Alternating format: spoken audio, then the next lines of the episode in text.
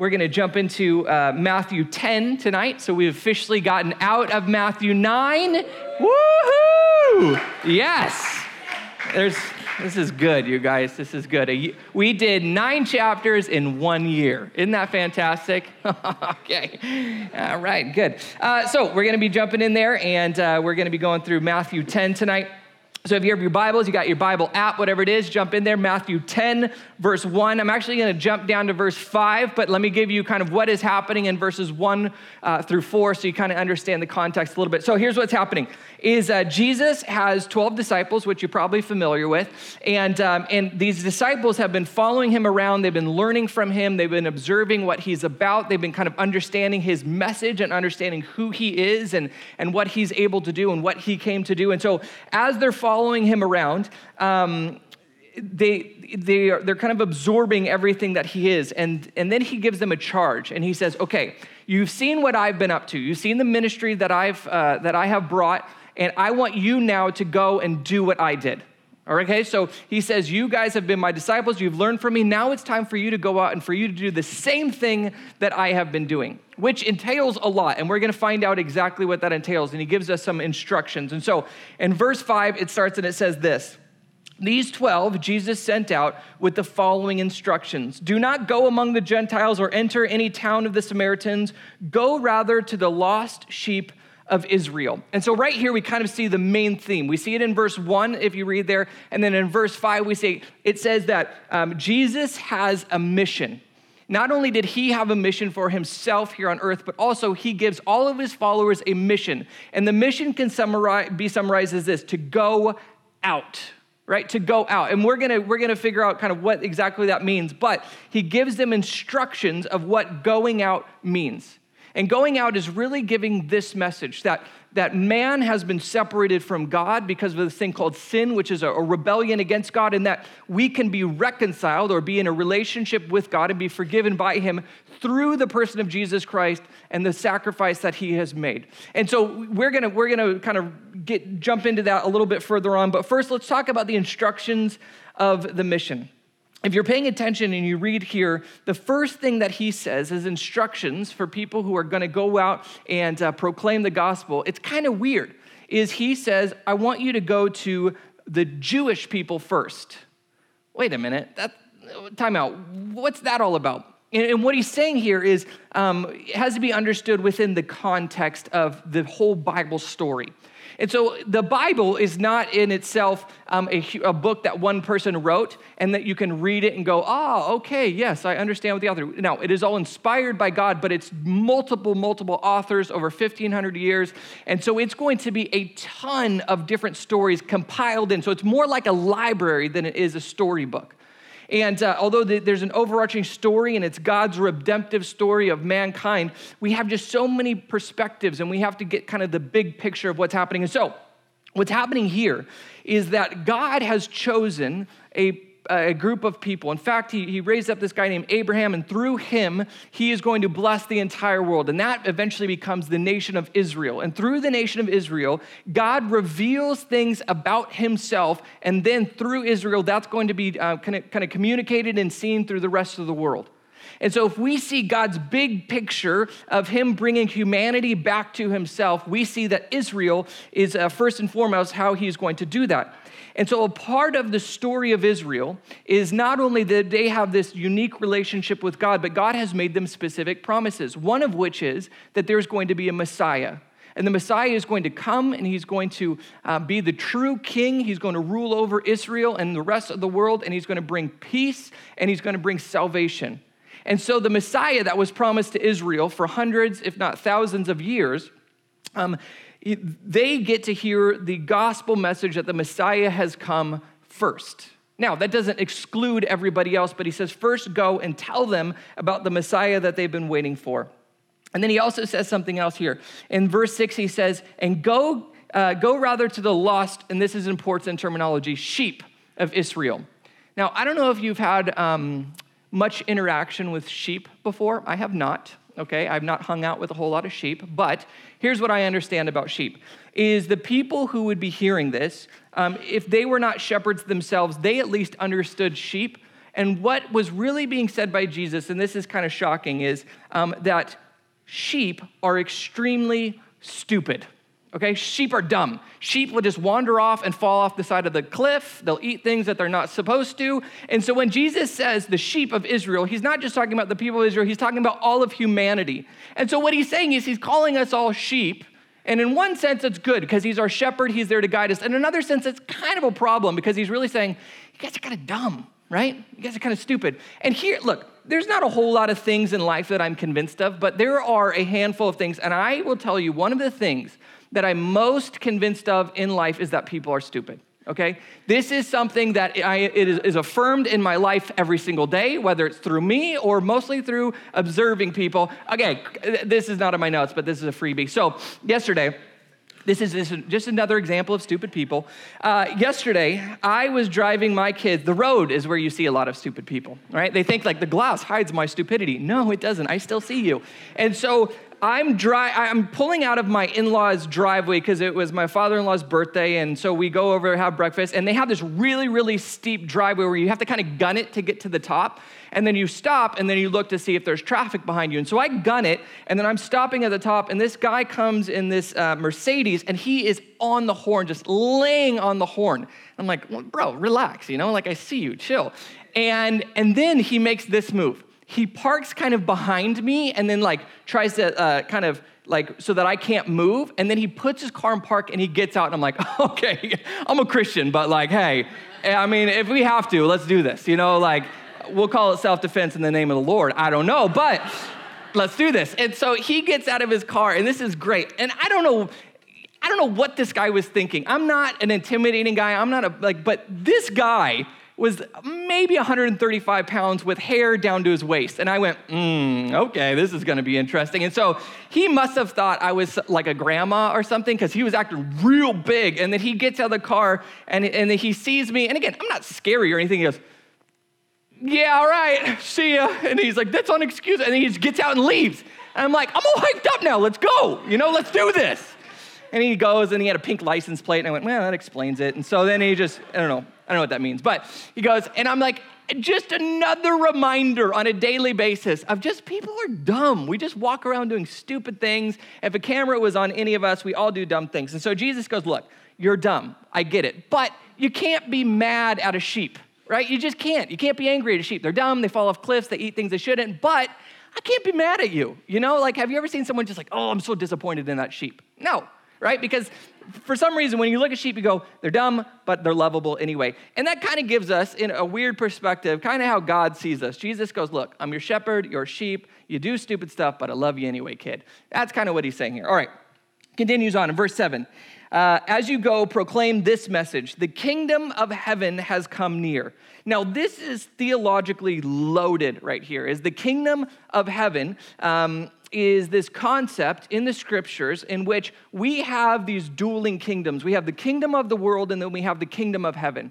And the kingdom of the world is, the, is where we are all born. Naturally, that's our natural disposition. And it's where we say, we don't want God. We want to be the rulers of our own lives. We want to be our own authority. And we're going to live by our own desires. And so, uh, here, let's get political. Uh, I was watching right before service um, these speeches that some of these celebrities gave at the, the Women's March thing, and I'm like, yeah, I'm all about women's rights. That's awesome. Yes. However, some of the things that they were saying was just like, that is a that's crazy. Because what you were saying is, I am the ultimate authority of my life. No one can tell me what to do. And it's like, whoa, whoa, whoa, wait a minute. Um, that would be the sin of Adam and Eve, is that I am autonomous, that I can do what I want, I can be what I want. And, and uh, th- that's what the scripture says the kingdom of the world is all about. And Jesus comes and he says, no, no, no, no. There are two kingdoms, and the creator of the heavens and the earth is bringing his creation back under him. And oh, by the way, that's me, and I will be the kingdom, or I will be the king of this kingdom. And so you have a choice to make. You can either, either, either live in the kingdom of now, the kingdom of the world, or you can live in the kingdom of heaven or the kingdom of God. You get to decide. Will you live under my rulership in which you bow down in all the different arenas of your life come under my authority. That means your sex life, that means your money, that means your time, that means every area of your life comes under my authority, or you can live in the kingdom of the world in which you are in charge. However, there will be consequences, and he will talk about that. But right now, we live in a time in which we get to make that decision. What kingdom will we live in? Will we live in our own kingdom, the kingdom of now, the kingdom of the world, or will we live under his rulership? He says, if you live under my rulership, you will become a citizen of the kingdom of heaven. And then he kind of gives us a charge as citizens. He says, Not only are you a citizen that is supposed to reflect to the rest of the world what it looks like to be a citizen in the kingdom of heaven, but I want you to also be an ambassador. I want you to be a citizen who is living in a, in a foreign country, yet is, is a part of another nation. And I want you to reflect that nation to the foreign nation. Are you following? Is this making sense? It's deep. I get it. It's deep. Okay. Uh, verse 8 heal the sick, raise the dead, cleanse those who have leprosy, drive out demons. Freely you have received, freely you give. And so, this is supposed to be how we're going to accomplish the mission that He has given us. And it can be summarized really in two words it's, it's word and deed. And so, word is the proclamation and teaching of the gospel message that Jesus has come and that He offers salvation. But then there's this other part which it describes, which is the deed which is serving the poor and healing the sick. And so that's part of what we're called to do is we're supposed to be proclaimers of the word and then we're also supposed to be going out there and changing the world in actual physical tangible ways, which is why we do all these service projects. And if you look at um, you know, church history or even the history for the last 2,000 years around the world, you will see that the reason why people have, um, uh, have received physical healing and why there's been hospitals and there's been doctors going into foreign lands is because of Christians. Christians are the ones who go out there. Christians are the ones who say, you know what, I'm okay with facing death to help these people because that's part of what I was put on this earth to do. That's part of the mission that I was given. But there's this other part that for us, I think, as Western, you know, post-enlightenment people, we look at this and we go, is this analogy of some sort? It says heal the sick and raise the dead. I haven't seen many of those lately. Or cleanse those who have leprosy and drive out demons. There's a part of us that go, wait a minute. That's talking about the supernatural. That's talking about the miraculous. And if you're like me, um, you would probably intellectually affirm that miracles happen. However, experientially in your heart, you go, I don't really know. You know, I'm sure it has happened before, but I'm not, I'm not convinced of it. Let me just challenge us a little bit because this is the boat that I'm in. Or maybe you're just like, no way, miracles don't happen. Is there, and I've researched miracles and I'm trying to understand miracles. And um, after my friend Nabil was here and, and he's uh, been kind of talking about miracles because he's you know praying for one in his own life because he has um, stage four stomach cancer. And so he's praying for miracles and it's gotten me thinking more about it. And there's tons of documentation. There's a great book uh, by a guy named uh, craig keener. It's like 1000 pages on miracles and documented miracles and all that kind of stuff. But let me give you a more practical example. Is i think that the miraculous um, there, there's different types of miraculous. There's this this uh, uh, this uh, uh, it's like this the miraculous in which there's no explanation like raising from the dead in which you go that is insane. But then there's the miraculous that uh, is spiritually miraculous. Let me see if i can make sense of this. Is the other day um, i had coffee with someone who is an atheist and it, it, was a friend of a friend and they said hey will you sit down with this person? He's got a lot of questions. He's thought through a lot of this kind of stuff and i just don't have answers. Can you sit down with him? I said i would be glad to. That would be fun and so we sat there for about three hours and we just talked about spiritual things. We talked about God and we talked about Jesus and we talked about science and philosophy and all this fun stuff. And I realized something is the miraculous happens before our very eyes if we're if we're willing to pay attention. Because I talked about last week that all of us are born spiritually blind. And so if you saw someone go from being blind to being able to see, you would say that is miraculous. The same is true spiritually. When you see someone who is blind to who Jesus is and now worships Christ, you have seen miraculous things take place. The scripture would say that is a miracle that that has happened. And so as I'm as I'm having a conversation and I'm watching this guy's attitude change before my very eyes, I'm going, this is miraculous. We sat down at the beginning of this conversation and he's like, I don't think there's a God. And by the end of it, he goes, Yeah, this is crazy, man. You really got me thinking about like, and he's just putting the pieces together in his life. And it's just like he's just starting to see and he's going, Oh my gosh, you're right. And that, oh my gosh, that can't just be chance. And that can't just be chance. And oh my, and he's putting these pieces together. And I'm seeing someone who is spiritually blind slowly get to see more and more of who Jesus is. I think one of the reasons why we don't um, we have a hard time with miracles, especially these kinds of miracles, is because we haven't gotten ourselves out there, which is one of the reasons why Jesus challenges us to get out there and to go.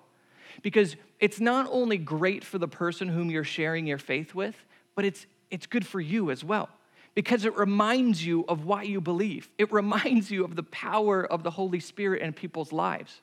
Sometimes we get insulated in these Christian communities and, and we have our Christianese and we do our Bible studies and all that kind of stuff's great. And then we are surrounded by Christian people all the time. And then it becomes kind of mundane. And it's only when you get outside that bubble and you start to talk to someone, and you start to talk about their life and the reality that they live in, and you go, oh, yeah, that's why I believe this. Oh, yeah, that's why my faith and my worldview is profoundly different than everybody else's.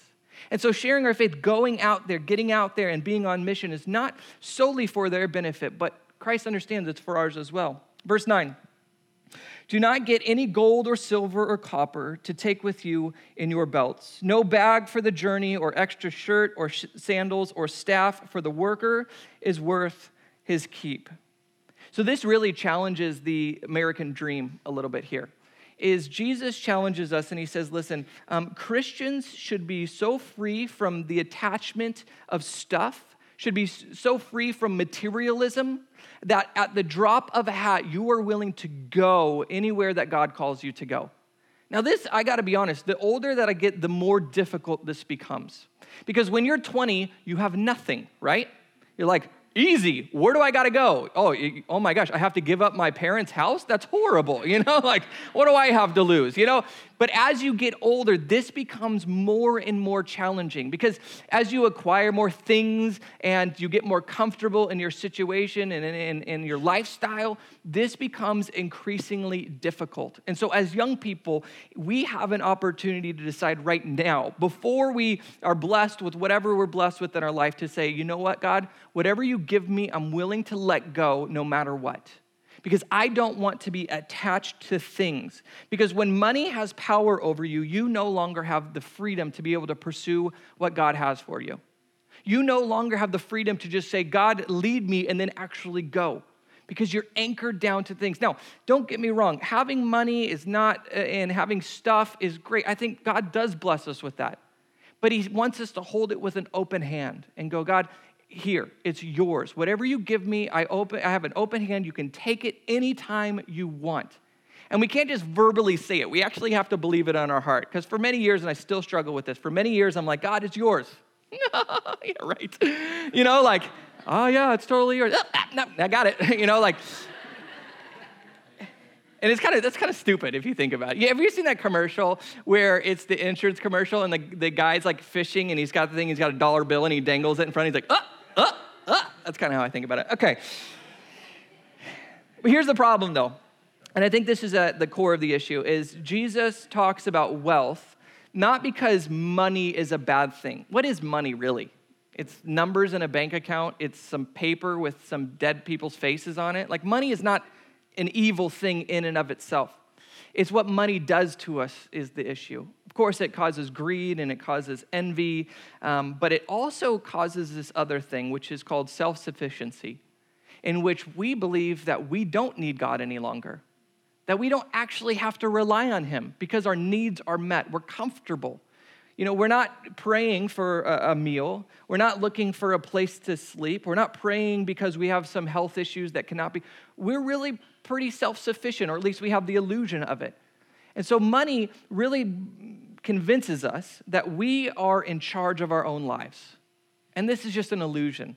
And we know this because once in a while we'll get hit with something and we'll go, oh my gosh, it doesn't matter how much money I have, I can't take care of that problem. Or I, I can't bring that person back. This is, I am not actually in control, but it gives us the illusion of self sufficiency. And ultimately, it can't provide the things that we really want. Is we really want satisfa- satisfaction, we really want hope, we really want meaning. And money is not going to bring us those things. And if you don't believe me, look at the wealthy celebrities. Do you look at them and go, yeah, they got it together, man? That's uh, good for you. You really, oh my goodness, you're really doing it, aren't you? No, I look at them and go, oh my gosh, I would not allow you to drive my car, okay? You're, cra- you're a crazy person.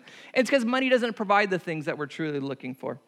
And so the question that I think this is supposed to stir within us is if God called you to give up all your material wealth, not just right now, because I get it, and that's not a big sacrifice, but all the material wealth that you could have one day all the hopes and the dreams that you have, he says, No, I want you to live a completely different life.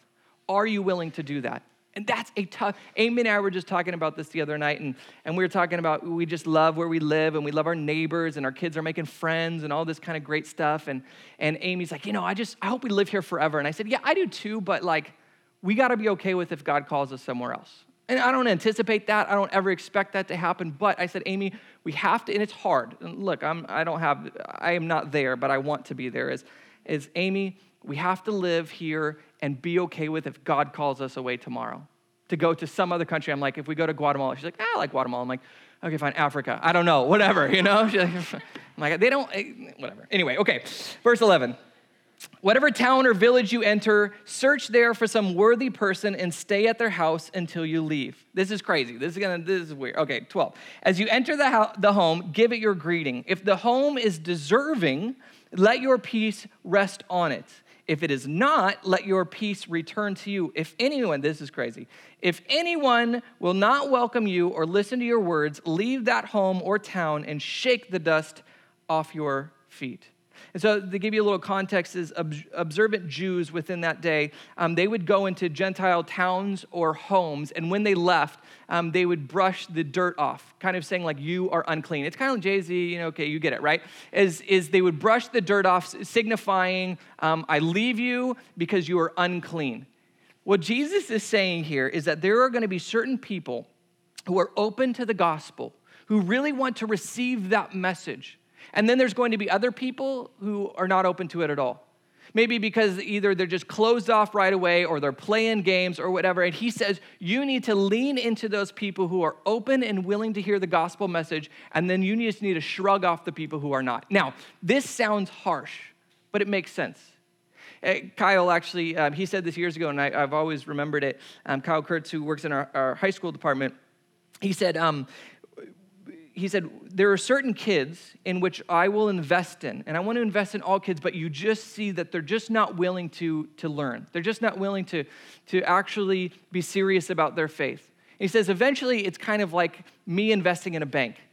If they keep wasting my money, I'm going to stop investing in that bank. And he says, The same thing is true with my time. I can only invest in a certain amount of people. If they keep wasting my investment of time, I have to stop. And that, that for me made a lot of sense. I go, and that's what Jesus is saying here. He's saying, you know, um, you have to, in discernment, figure out who are the people that are going to be most open to the gospel. And this is hard, and this is going to take prayer. And you're supposed to lean into those people. And the people who are not open to it, we still love them, we still care for them, but we just go, you know what? I'm not going to uh, waste my time and energy presenting something to you that you have no interest in hearing. Verse 15 Truly I tell you, it will be more bearable for Sodom and Gomorrah on the day of judgment than for that town. Now, this is crazy. Let me explain here what's happening is Sodom and Gomorrah, if you're not familiar with it, is a town in the Old Testament in which a story takes place where there is a lot of sexual immorality, and God judges and then punishes that town by raining fire upon it. It's a problem. And so all these people are destroyed in this town. And what Jesus is saying here is extremely humbling because he's saying if there are people who are uninterested and reject the message of Christ, but have been presented with that message, their punishment and judgment is going to be worse than the town of Sodom and Gomorrah, of what they experienced with uh, fire and sulfur raining down on their head. Jesus is getting pretty nasty right here. And here's what this means it means that um, when we hear the gospel message, no matter who we are, when we hear the gospel message of Jesus Christ, we are either being blessed or cursed in that moment. We're either being blessed because we're hearing about salvation, we're hearing about how to be reconciled with God. And the more that we know about God, um, the closer, hopefully, that we can get because we're, we're, we're actually engaging and we're actually activating our faith and we're following the commands that He gives for us. And so we are incredibly blessed the more that we can know about Jesus and closer we can grow with Him. However, if we hear the message of Jesus and we reject Him, then we are setting ourselves up for condemnation. He says that you, the more light that you have, the greater the judgment and punishment will be. And so yesterday I was listening to this podcast, and um, I like to try to stay up to date on some of the, the kind of the debates that are happening within the, the Bible world. And so I'm listening to a podcast between an atheist who studies the Bible for a living, he's a New Testament critic, and then a, a Christian who also studies the Bible.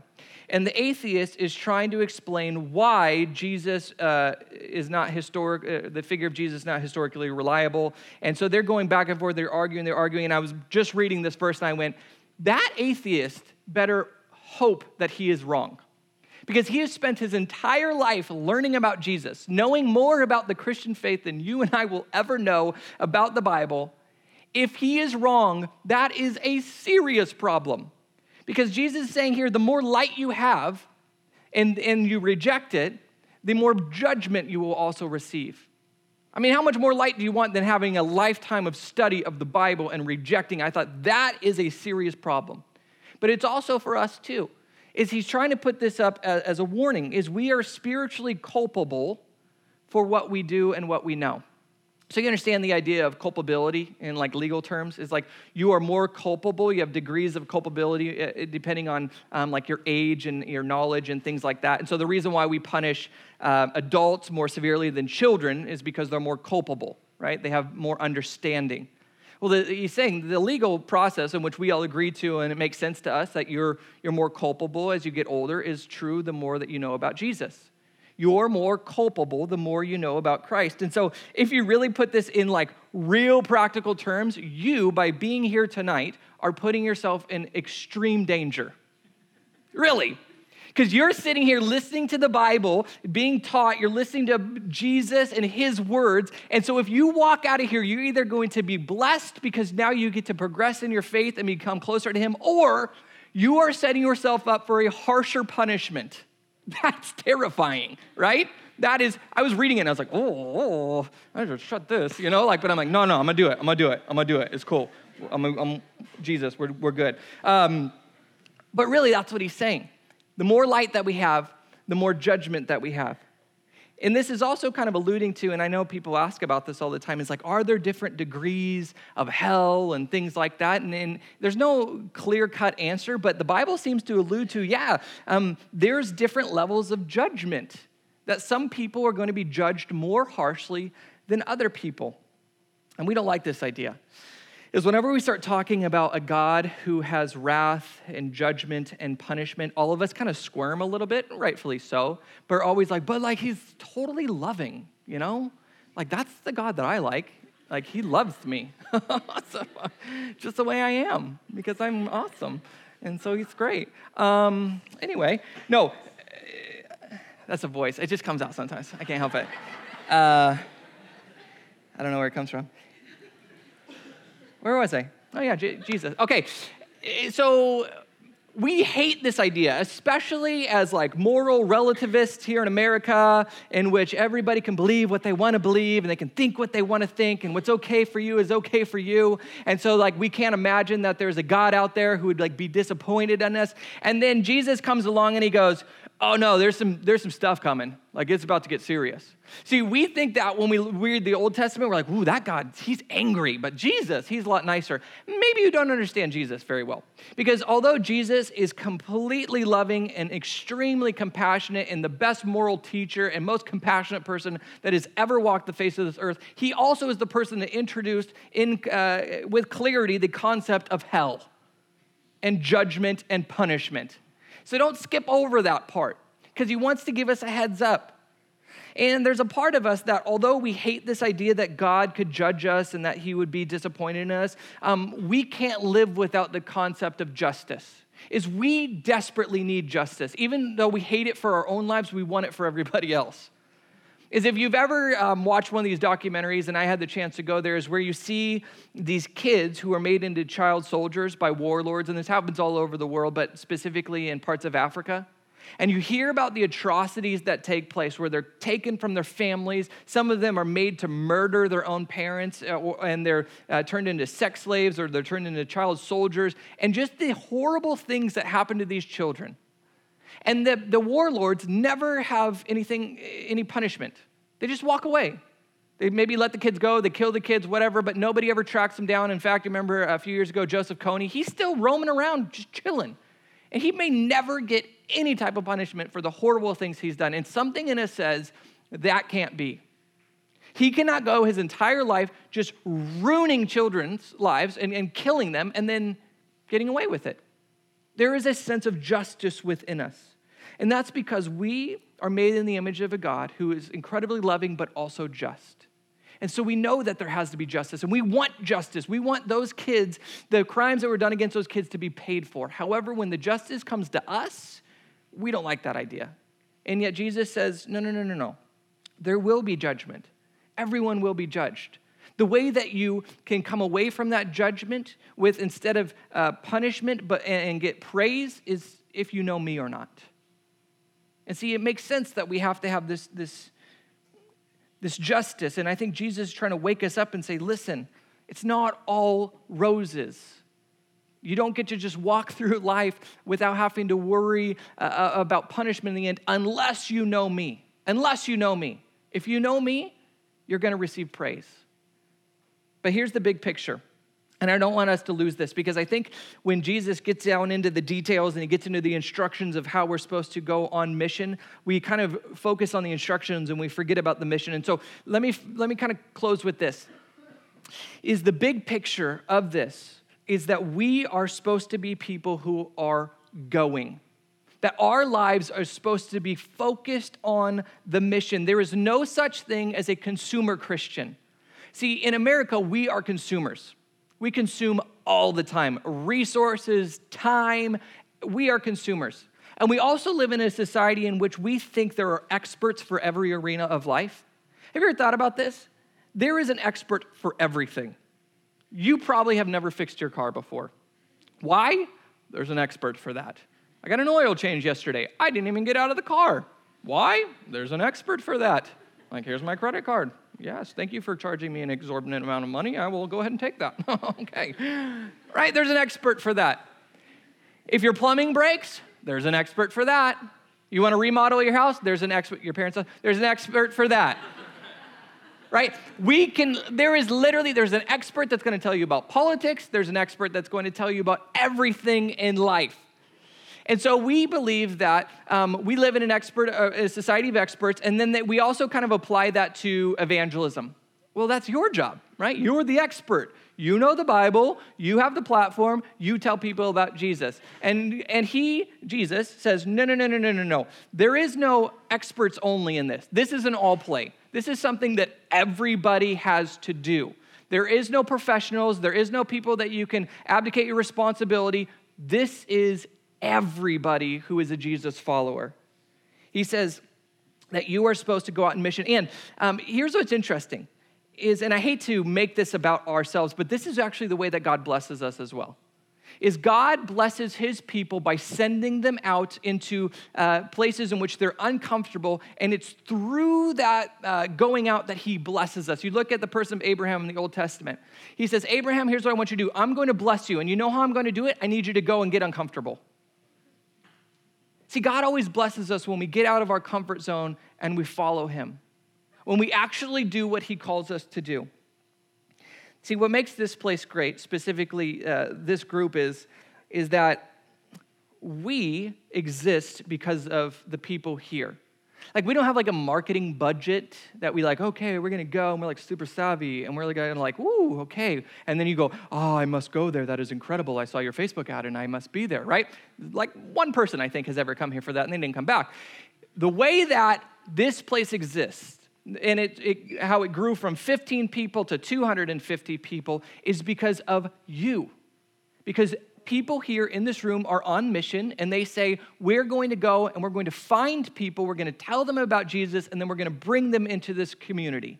That's the only way this exists. In fact, if you've ever driven here before and you and you have never been on this campus, you had no clue where you're going because we don't have one sign that tells you how to get here, right? If you Googled it and you're like, oh, okay, MapQuest, and you come in the front entrance, you'd be like, what the frick, dude? This is a racetrack. I don't even know where I am right now. You know, like, this is crazy. The only way you even find the building is because someone brings you and goes, okay, you're gonna drive around and then like you're gonna find a parking and then like there's a random warehouse building and that's yours. you know, like that's where you need to be. That's the, the only way we exist. The only way you got in these seats is because someone was on mission and brought you here.